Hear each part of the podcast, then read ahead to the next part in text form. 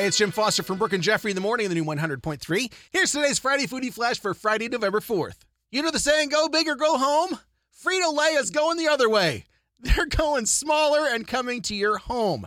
They've officially unveiled their Frito Lay Minis which are bite sized versions of their tasty treats. Packaged in easy to pour canisters that look like Pringles cans, there are six versions available nacho cheese Doritos, Cool Ranch Doritos, Cheetos, Flamin' Hot Cheetos, and Harvest Cheddar or Garden Salsa Sun Chips. So if they've basically gone to the bottom of the bag and they're selling crumbs from the bottoms of their bags and making money off of them, that's ingenious and insidious at the same time. Why didn't I think about that? I'm sure if you head to your local Walmart, you can find them today.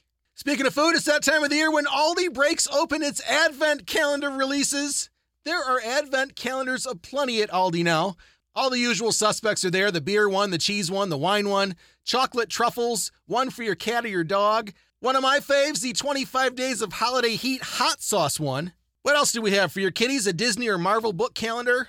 And who would have thought that Aldi has Lego Advent calendars? You can pick up Marvel, Star Wars, or Harry Potter at your local Aldi. Go get one today. Next year, can you bring me a pickle advent calendar? Just a thought. And finally, Top Chef alum John Kunkel has finally opened Yardbird in Chicago.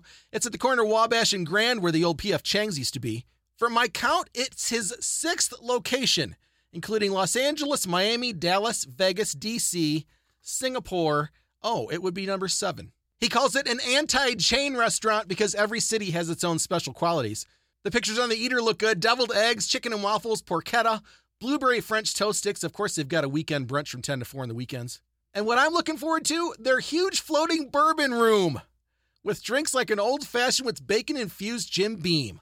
Wow, count me in. There's your Friday morning flash. Have a great weekend, and thanks again for checking out the new 100.3. She loves the 90s and 2000s, and bacon and bourbon and deviled eggs. Boy, the whole lot of them.